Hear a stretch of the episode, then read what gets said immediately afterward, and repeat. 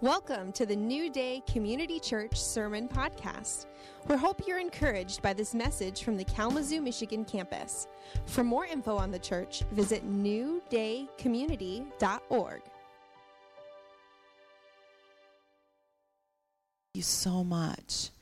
In Jesus' name, amen. So, you guys can take the offering, and I'm going to invite Pastor Cameron up to share an announcement.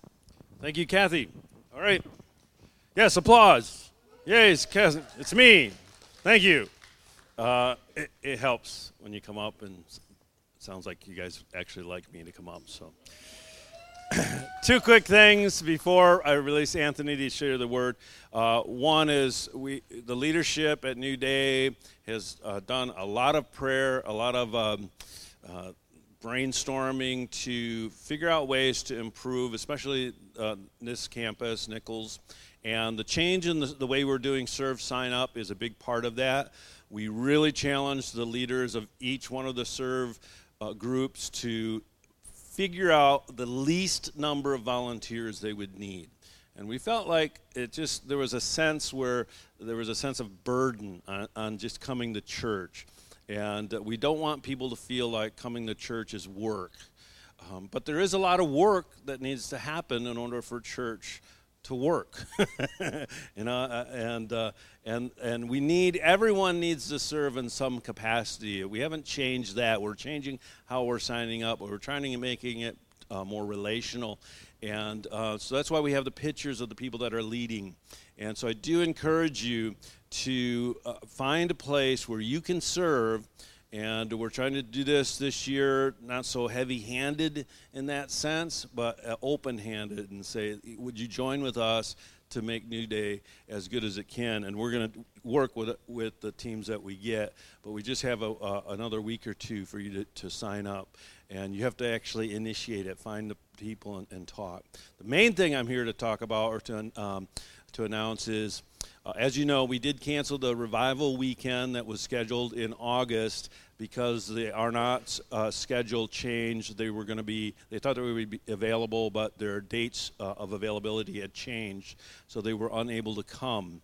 We are, although, going to have uh, the Joneses come, Scott and Stephanie Jones, who pastor New Day, South Carolina. Uh, and it's been a while since they've both been here. And they will minister at Vine on Saturday night, and then they will minister both here and in Vandalia Sunday morning, August 12th. And then we will be having a special service on Sunday evening, August 12th at 6 p.m. And this is another one of the big changes that we're making. Uh, we are going to be ordaining the Mensers and the McKees, both, yay! both couples have been ministers, you know, ordination is a recognition that they're actually, uh, people are operating in a particular gift.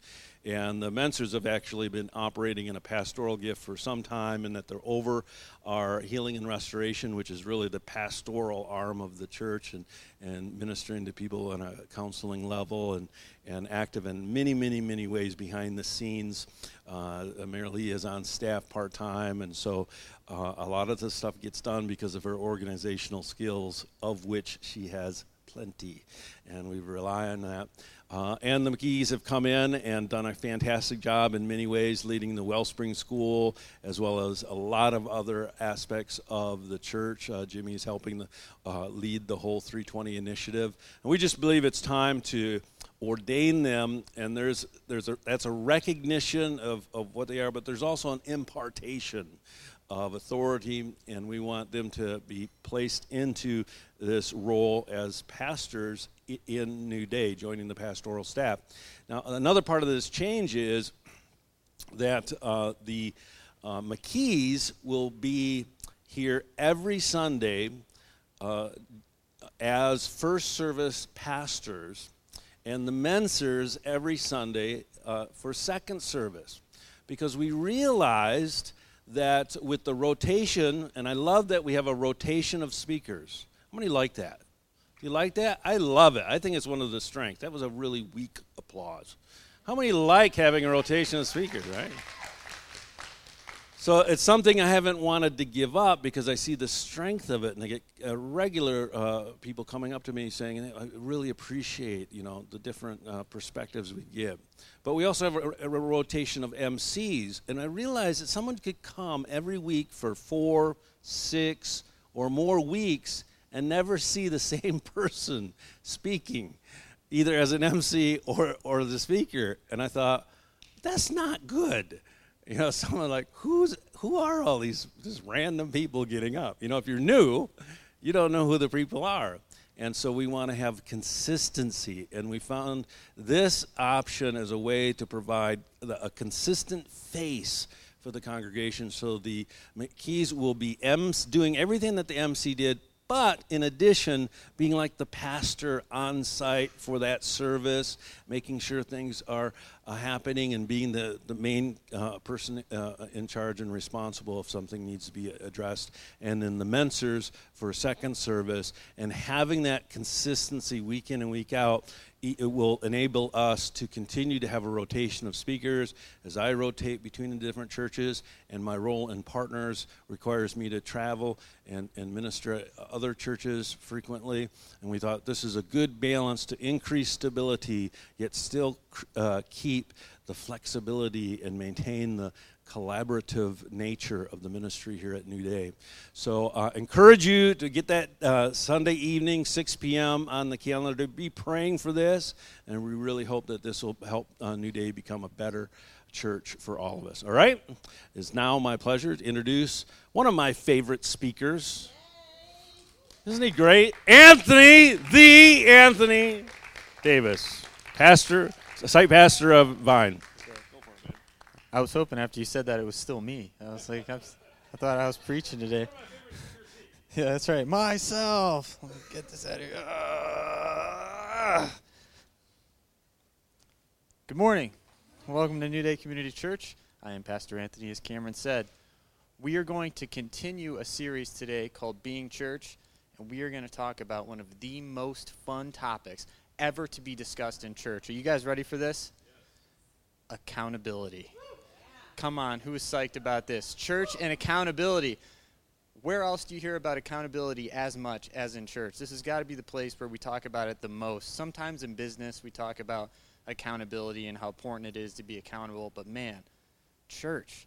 And church, we've got to have accountability groups and accountability relationships and like accountability structures and accountability meetings and it's like everything's accountability and yet i think that most people because they don't understand what it is, they don't understand what its purpose is, and they don't understand how to do it or how to receive it.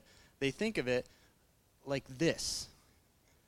This is a pretty good picture of accountability a cop pulling somebody over on the side of the road. Now, I hope that this is not the image you have in your mind when you think of accountability after this message. My goal today is to make accountability seem accessible, good, and hopefully more common. Yes. Let's be accountable. Let's hold each other accountable, and let's actually be excited about it.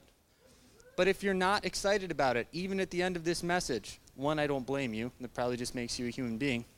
And I'll give you two cheats so that maybe you can get around it for a while. But there really is no substitute for community accountability. Now, to dig in, let's talk about what it is, then let's talk about why we do it, and then we'll talk about how. But first, let's do the thing that most pastors do. Let's look at a dictionary definition of accountability. I went there, and it's a straight up screenshot from Merriam Webster. Here we go. Definition of accountability. Pastor Anthony, what are you talking about? Well, it's the quality or state of being accountable, obviously. How about that? Especially an obligation or willingness to accept responsibility or to account for one's actions accountability as a willingness to accept responsibility and to give an account for your own actions.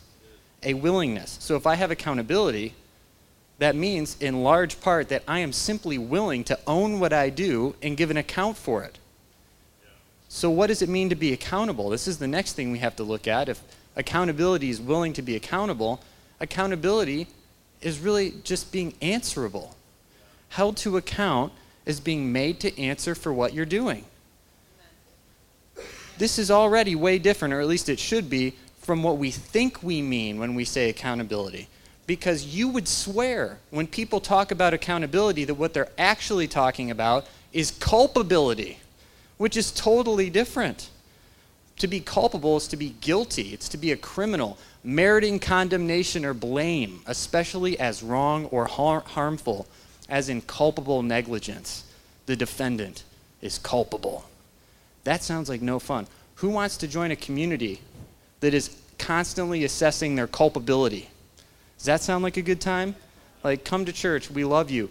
You're a criminal and you're guilty, and we're all going to find out and get ready to be confronted. Because that's how we do accountability here. We kick in the door, we fire a warning shot in the air, we point the finger, and then, man, get ready to get it. Let's get some accountability groups. Amen. Let's pass that basket again. You guys are dismissed. No. That's not what we're talking about. I need to separate. Please hear me. Accountability. I have that. It is a willingness to take responsibility for your actions and a willingness to explain yourself. And when you hold someone accountable, you are bringing something up. You are asking them, hey, I saw you did this. I see you're handling this this way. I saw this play out. Can you, can you just explain that to me? Do you see how that's different from the cop? Man, but I do want to say this. This picture has two wonderful pictures of what accountability in action looks like. It really does. And there's two of them. But we have to get rid of some clutter to see it. Let's get rid of the cop, because that's not him. That's, that's not what accountability looks like. Here's just a picture of a road. And in this picture are two wonderful examples of what accountability in action looks like. Any guesses? Stay in your lane. You got my whole message. Accountability is going to help you stay in the lane. Guys, it's the rumble strip and it's the guardrail. It's the function of the rumble strip to let you know. Rumble, rumble, rumble, excuse me. I'd just like to bring up that you are you are straying off the road. Oh my goodness. You know, I'll be responsible for that and I will course correct. The rumble strip brings up your error and you correct it. Who gets angry at the rumble strip for reminding you you're nodding off or going off the road? Anybody? Aren't we grateful for rumble strips? And should the rumble strip not stop you, who's grateful for guardrails? I mean, if you hit a guardrail, you probably don't even mind the insurance claim that is going to have to happen to take care of the damage on your car. But should the rumble strip not do it for you, hopefully, hopefully, there is a guardrail that will.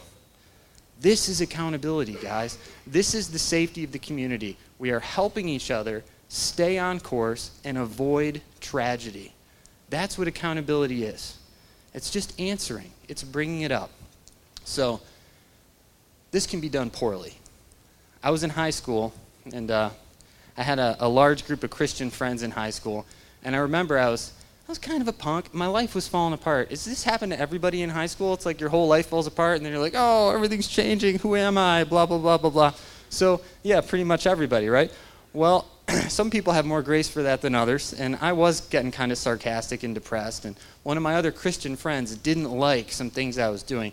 They had noticed that my language had headed south a little bit, and they were bothered by the fact that I smoked cigarettes and was a Christian. Come on, man. I started stealing my dad's cigarettes when I was 13. I'm like, this is just now an issue. But they didn't like that. Sorry, it really was an issue. I, sh- I shouldn't have been doing that. But uh, in order to hold me accountable, they passed me in the hallway and they had written this long note about how everything I was doing was wrong. And she threw it in my face. And I like had to pick it up off the ground, and then it was like a full page of insults. And I'm like, whoa, that makes me want to acquiesce to your loving correction and, and like come back into the safety of the fold. I'm like, I want to kick you in the shins, and you're a girl. This isn't good.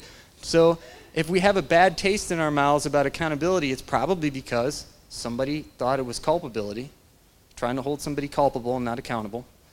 They don't understand what its function is, and they did it poorly. So let's talk about why we need accountability. If it's not obvious already, from the road analogy, let's just address it. Why have it? Why do we need it in a community? Why, to be church, being church, do we need accountability? And it's important to think about what would happen if there were no rumble strips. Now let's let's think about this theologically. You know, we're, kind- we're kind of stretching the analogy a little bit. I really stretch it to its breaking point and beyond, forgive me, but I like it, so we're going to do it. We're going to look at Psalm 10, and then we're going to look at a New Testament passage that describes God removing a rumble strip and what will happen. You guys ready for this? Here we go. Let me take a deep breath. And again, if you're new to hearing me speak, that's so I don't pass out reading these long verses in one one breath. Here we go. Psalm 10. Lord, why do you stand so far away? Why do you hide in times of trouble? In arrogance, the wicked, and here's the focus the wicked relentlessly pursue their victims. Let them be caught in the schemes they have devised. For the wicked one boasts about his own cravings. The one who is greedy curses and despises the Lord. In all his scheming, the wicked person arrogantly thinks there's no, what's that word? Accountability, since there's no God. His ways are always secure. Your lofty judgments have no effect on him. He scoffs at all of his adversaries, and he says to himself, I will never be moved from generation to generation without calamity. Pause. We read these Psalms of complaint, right? And we read them from the perspective of the complainer. We read them from the perspective of, yeah, I understand because I've had times in my life where I felt like wicked people were prospering and God wasn't being just and he just wasn't doing anything and why is he letting them get away with it? But let's turn it around and let's imagine that you're the wicked person. You think everything's cool. There's no rumble strip. There's no lightning bolt coming from heaven to stop you. You keep taking advantage of people more and more. You do worse and worse stuff. You're going downhill faster and faster. And eventually you think, there, there's no cosmic justice coming my way. Everything must be cool. In fact, the rest of these pathetic losers, if they were strong willed, they'd act like me. I'm going to be secure from generation to generation. These people think there's a God. There's no accountability. Who do I have to answer to? If I would have had to answer for this stuff, I would have had to do it by now. God has removed the warnings he is standing far off and hiding, but it's not from the afflicted, it's from this guy. I'm going to back this up in the New Testament in just a minute. But there's a horrifying outcome if you want to drive 120 miles an hour down the road of life, thinking there's no rumble strips and no guardrail. God forbid they're actually gone. Verse 13 Why has the wicked per- person despised God? He says to himself, You will not demand an account but you yourself, the psalmist is talking about God, have seen the trouble and grief, observing it in order to take the matter into your own hands. God's letting him do his thing, knowing that eventually the hammer is going to come down. This guy is not getting away with anything, but he thinks he is because there is no rumble strip and he's not hitting a guardrail. The helpless one entrusts himself to you you are a helper of the fatherless. He sure is. And it's not going to be pretty for the person that takes advantage of them. Verse 15 break the arm. And that, that means like the strength, the power, the, the everything, the will. Break it all. Break the arm of the wicked, evil person until you look for his wickedness, but it can't be found. Verse 16 the Lord is king forever and ever. The nations will perish from his land. And that has the idea of the wicked nations the people that don't obey the law. All these wicked, nasty people. Their time is coming. And they're racing there at 120 miles an hour because there's no rumble strip and no guardrail and they think they're fine. Is that scary? Would it be scary to be the wicked person? He should be horrified. This same idea plays out in Romans chapter 1. Paul writes this about people that have gone astray. Really, it's all of us, it's everybody. And 121, he says, For though they knew God, they did not glorify him as God or show gratitude. So they should have known, right? Instead, their thinking became worthless. Their senseless hearts were darkened, and claiming to be wise, they became fools. This is intentional. So, what does God do? Paul's about to tell us what God's revealed wrath looks like to these people. It is not a lightning bolt, it is not a plague, it's not an earthquake, it's not war, it is a removal of accountability. There's no rumble strip, there's no guardrail. You want to go 120 down that road? Be my guest. Verse 24 Therefore, God delivered them over in the desires of their hearts. Verse 26 For this reason, God delivered them over. Verse 28 Because they did not think it worthwhile to acknowledge God, God delivered them over to a corrupt mind so that they do what is not right. You want to go 120 miles an hour down that road, despite me telling you not to? Go for it. But I'm taking the guardrail away. How's that going to go? Very poorly. Why do we have accountability? To save our lives. Guys, accountability keeps us safe. Community accountability. And remember, we are not talking about culpability. We don't want to walk around like the police throwing notes in people's faces, kicking their shins, giving them a hard time. Just bring it up. Be a rumble strip. Rumble, rumble, rumble. Hey, driving, driving a little fast, going, going out of your lane, there's a cliff. Oh my gosh. Aren't you thankful? You ever been thankful for a rumble strip? Man, I have. We have it to keep us safe, to keep us on track. And we need more eyes than just our two eyes. Amen. So that's what it is. That's why we have it. Man, we should be grateful for it. And let me just say this at this point as well. This analogy should tell us something about how we receive being held accountable.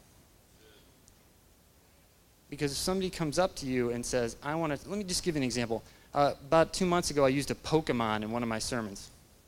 I, it, I, thought it was hilarious. I like to use comical slides. Believe it or not, there's a couple coming up in this message. Be excited. the next week, I got this long article in an envelope from this person that said, you know, I was really bothered by that. You know, I actually believe Pokemon are demonic. And uh, there's a large group in the Christian community that also believes that this and, and other anime things are demonic because they come out of that culture. And I just needed you to be aware of that. And so I was like, wow, Okay, but this person was very respectful to me. They didn't throw it in my face. They explained themselves. They explained what I did that really rubbed them the wrong way, and they handed me the thing. Now, I respected them by actually reading it, and I thought about it.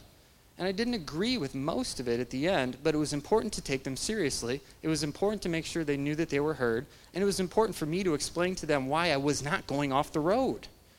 All of those things needed to happen.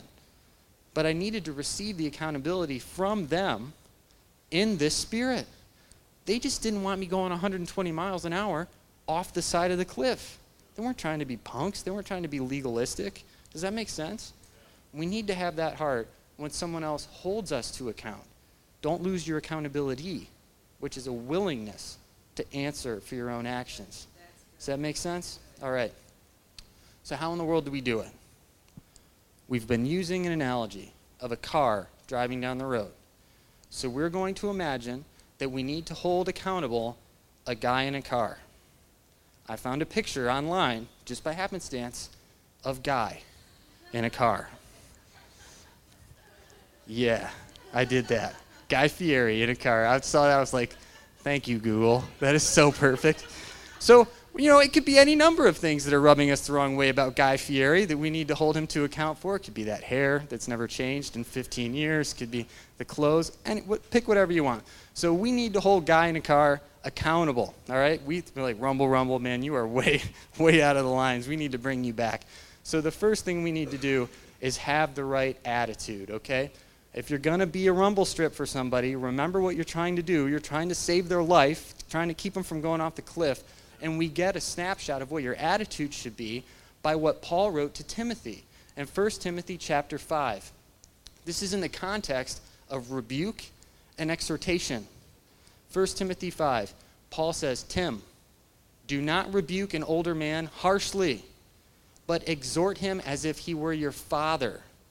And then I believe the rest of this list is also in that context. This is how you deal with the people you're leading in a corrective way rebuke an older man as if he were your father. Treat younger men as brothers, older women as mothers, and younger women as sisters with absolute purity. So it doesn't matter who you're talking to, who you need to go and rumble for, right? You need to be respectful and not a jerk.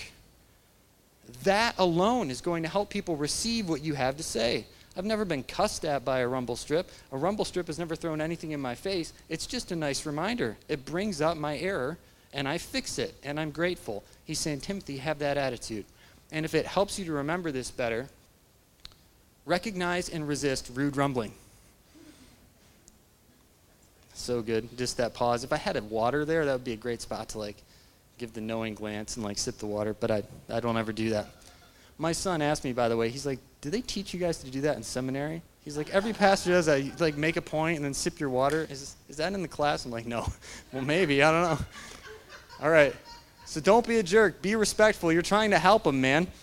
And then we have a very simple, very, very simple formula for actually doing this. And I've mentioned this before. It's in Matthew 18:5. Jesus is talking about how to go to people and hold them accountable. He says this If your brother or sister sins, and I would just like to add, or offends you in any way, rubs you the wrong way, you think you need to go and let them know they need to course correct, you've got to go be a rumble strip. Hopefully, not a guardrail. Hopefully, it hasn't gotten to that point, but it does sometimes. Go point out their fault. What is that line there? Just between the two of you. Point one of two I want to make on this verse. Go to them personally. Do not write them a note if you can help it. Do not email them if you can help it. Do not Facebook message them if you can help it. Do not call them on the phone. Go to them personally. Just the two of you. Most times, if there's an issue between you and somebody else, 100% of the people involved know what happened. No counsel needs to be sought, usually, sometimes it does, from the outside. You don't need to crowdsource opinions under the guise of, of getting, you know, different. Uh, just don't do that. Just go talk to them personally for crying out loud. And don't make it a bigger deal than it has to be. A rumble strip is not a big deal. You just course correct and you're grateful. That's what you're trying to do. But here's the other point I want to make. If they listen to you, you have won them over. Not if they listen to you, you won. Is that a big distinction? Because the goal of holding somebody accountable is not to win. You're not trying to convince them that they're wrong and you're right. You're not getting some sick pleasure out of it. To win them over means that like you you both leave the encounter in, on good terms, maybe better than before. I remember one time I, I live upstairs above Vine. Oh man, with all the guys up there. Pray for me. We closed on our house Monday, by the way. Praise the Lord. That's a miraculous story. Ask me about it later. But for right now, we live with a bunch of dudes and have for years. I remember one time I came out of the bathroom, which I shared with Justin. He was like outside the door, and he said, Did you use my towel? I was like, Dude, I grabbed it by accident. I swear, I, I forgot which side mine was on. Yeah, don't do that. Okay. and then he walked away. And it was like, rumble. Done. Corrected. Swear to God. I like tried to grab his towel like by accident. You get out of the shower, you grab. I was like, oh! I like recoiled. Like I don't, I don't want that to happen again. That is a direct dude. I don't know if you've ever talked to Justin, but don't do that. Okay, done. Anyway, but we're good. We're better after that. I had such a, a much better understanding of how he views blue towel. You know, like he won me over, but it was good. We call that blue towel talk now at Vine. So, but if you're going to do this with somebody, you better remember to have the right attitude. Because your personal rumble strips, and I see I'm stretching the analogy, I said I would, might be in a slightly different spot than the person you're talking to. Now, what kind of stuff am I talking about? Oh, I don't know. Gosh, Pastor Cameron, can you think of anything that Christians argue about?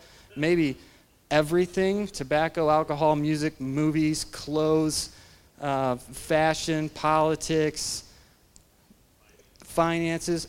Okay, we could draw lines between every single person in this room if we tried to. Good grief, let's not. Please, let's have grace.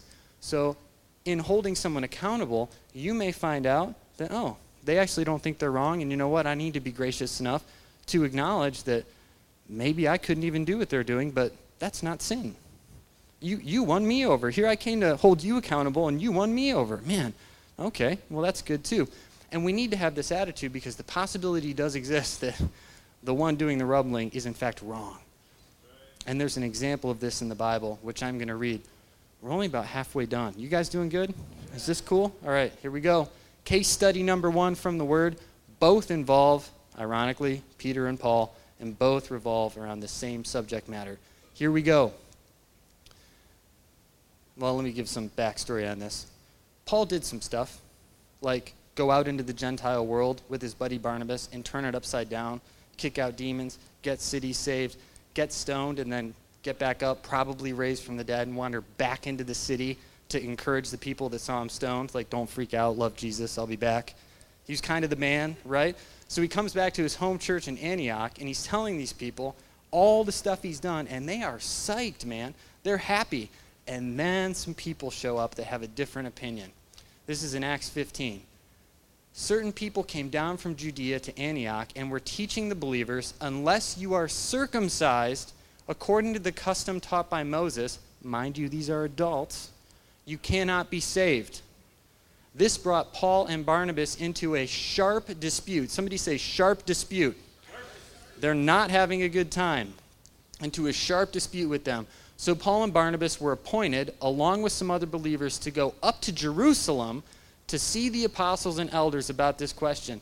All right, we have Matthew 18 15, step one. Paul and Barnabas go up to these people like, hey, you're saying this?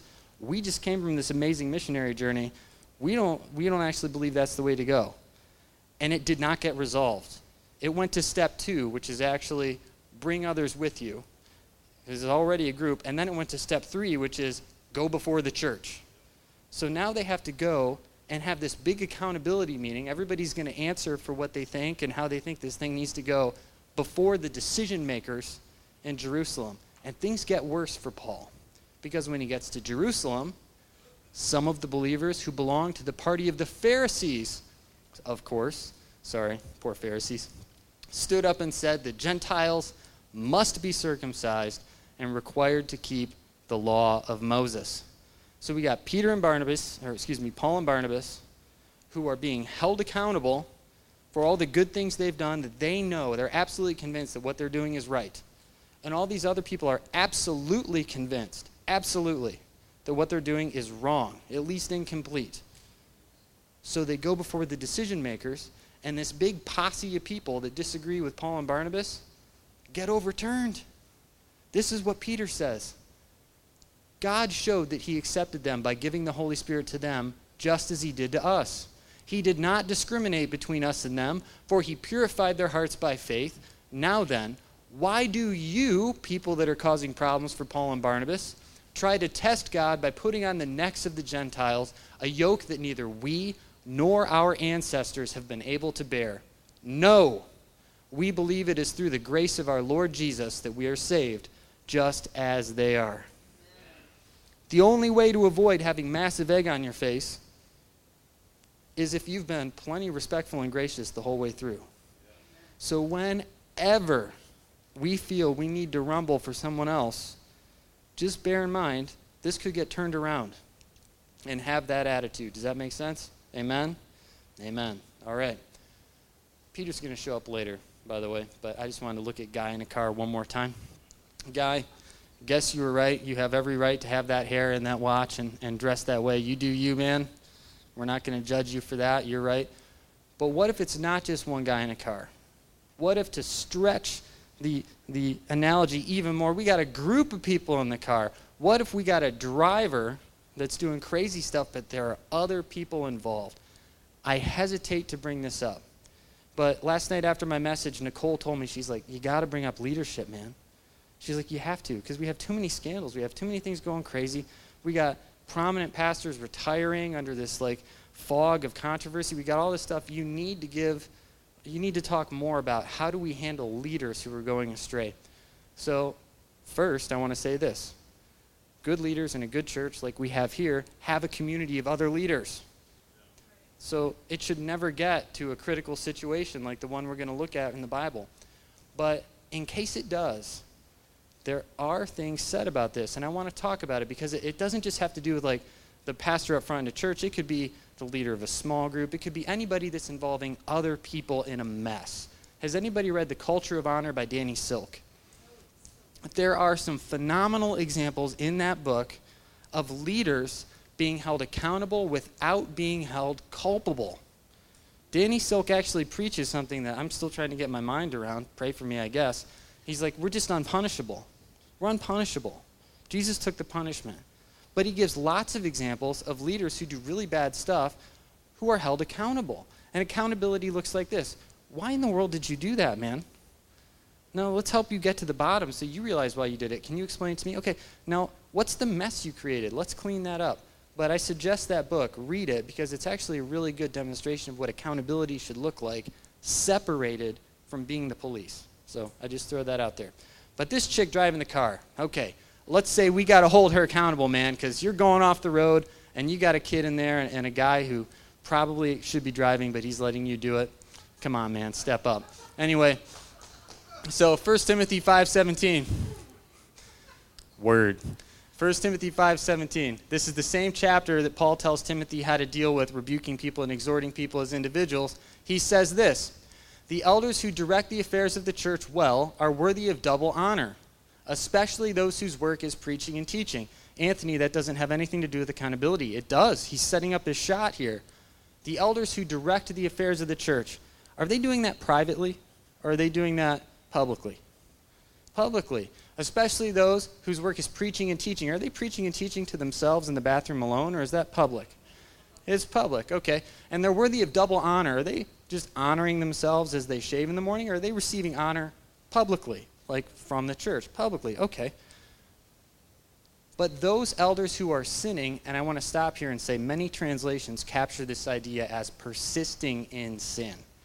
So it's very likely they've already been talked to several times personally. Okay, this isn't somebody who like trips up one day and you like bring the hammer down. Hopefully, we are just completely dispensing with that whole mindset about accountability today. But those elders who are sinning, persisting in sin, you are to reprove before everyone so that the others may take warning. That's uncomfortable. That's especially uncomfortable for me. You may notice I'm the one up here with the microphone preaching and was introduced as pastor. I'm not comfortable with this. I don't want that to happen. So I look at that and I'm like, good grief, Paul, why? Why?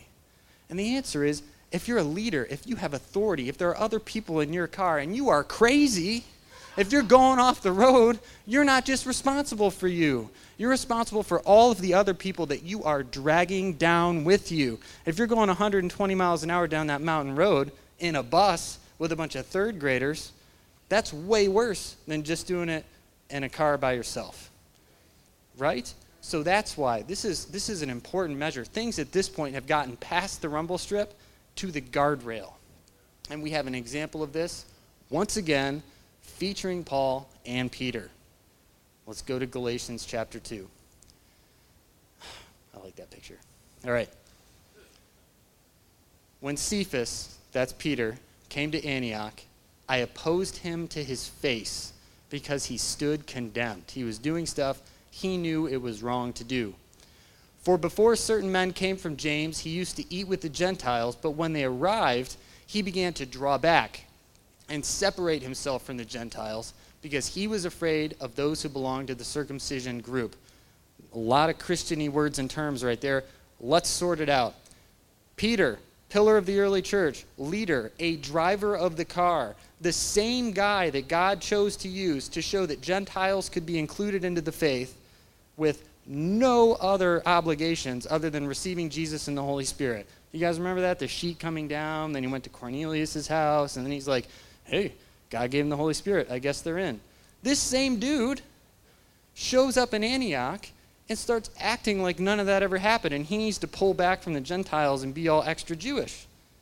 But he's not living like a Jew anymore. He's fully embraced, apparently, like eating whatever he wants to eat and like dispensing with the law as a means for salvation. And yet he's drawing lines now between people in the community. So when you have a driver of the car with passengers doing that, this is inevitable. Galatians 2:13. The other Jews joined him in his hypocrisy, so that by their hypocrisy even Barnabas was led astray. Barnabas, the same dude that was taking heat with Paul for saying that Gentiles didn't have to obey the law, even he is pulling back. Do you guys see what could happen to the community right here? This whole thing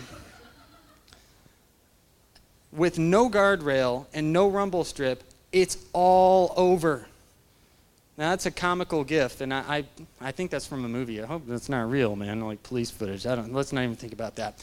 Anyway, the whole thing could be derailed. The whole community, the basis of the community being Jesus Christ and grace alone, is under threat. Everyone, even the most faithful people that got the revelation that Gentiles didn't need to obey the law, are being led astray because the driver is going off the road. Luckily, they had a guardrail in Paul. When I saw that they were not acting in line with the truth of the gospel, I said to Cephas, again, that's Peter, in front of them all, and let me just say this too. This is probably not a huge building like this one. There's probably just some tables. So I imagine him not kicking open the door and firing a warning shot in the air and calling him out. I imagine Paul, who was accused of being mild mannered in person, remember, but aggressive and bold in his letters, walking over to the table and just leaning over the table and saying loud enough for everybody to hear, Hey, Cephas, you're a Jew, yet you live like a Gentile and not like a Jew. How is it then that you force Gentiles to follow Jewish customs? Just, just want to know, man. I see what's going on. And you see how he's holding him to account, not holding him culpable? He's, even though he knows it's condemnable, even though the entire community is at risk, he's still respectful. And we don't know where the quote ends in this section, but this captures the heart of it. He's like, Bro, dude, you remember the Cornelius thing? You remember the sheet thing? Brother, can you just explain this to me? And you know, we have nothing else recorded about this. We have no indication that Peter got riled up and offended. I suspect that's because Peter had hung out for three years with a guy that was much more direct in correcting him than this. Jesus gave Peter a hard time all the time. He's probably used to this kind of thing. I think he took it well. I believe it's in Second Peter. Peter actually tells people, like, Paul's really valuable, man. Just make sure you read his stuff careful. You know, some of it's hard to understand. No evidence of a rift at all. This is accountability, even public accountability done right. Why? Because it was done correctly. It was holding somebody answerable, not culpable. It was done for the safety of the community, and it was done respectfully. So even at this level, those other things don't get jettisoned. Amen? Amen. Amen. Let's move on to the last few points. Oh, this is a great picture of what St. Paul did. Guardrail, save the day. Bam. Community saved. St. Paul the guardrail. I, you know, gifts and slideshows, I probably should have never discovered that you could do that, but it's too late now. All right. Last three slides.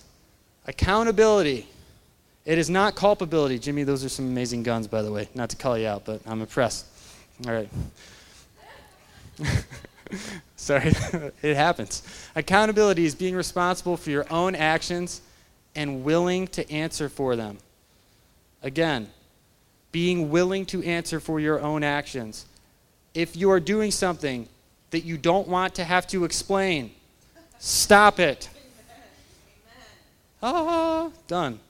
Also, healthy accountability is almost always all three of these things respectful, personal, and private. Unless it's an extreme situation where someone is persisting in sin and hurting the church. And even then, the respectful does not go away. Three, it's a lifesaver. It's a lifesaver, and we should all want it. But we probably all don't. We're probably thinking, look, Pastor Anthony, that sounds still very uncomfortable. I don't really want anybody getting in my grill. I'm just not that kind of person. Do you have anything for me? And these are the two cheats that I told you I'd give you at the end. So maybe you can avoid the rumble strips and the guardrail and just somehow miraculously, good luck, I haven't been able to, stay in your lane for your entire life. Here we go. There's this book you can read. Ah, you knew it was coming. Seriously, reading the Word. Get a reading plan. Don't skip around. And if you just read it, it will rumble at you. The Holy Spirit is alive and active. It will let you know if there are course corrections you need to make. But in case you're one of the rare 100% of humans who are prone to skipping the parts that would rumble at us and just reading the parts that make us feel good, there are people that go to a place once a week who are trained to read the word and let it rumble at us all as a group. So it's not one on one. And that's called church. So, one way or another, you need the community. Because being accountable doesn't have to be scary. But being accountable does not go well with being alone. It goes excellent with being church. Thank you guys. Here's Kathy. Oh, I don't need your clicker. That was so good. That was so good. You know, um, Pastor Anthony told me this morning what he was going to teach on, and um, I had just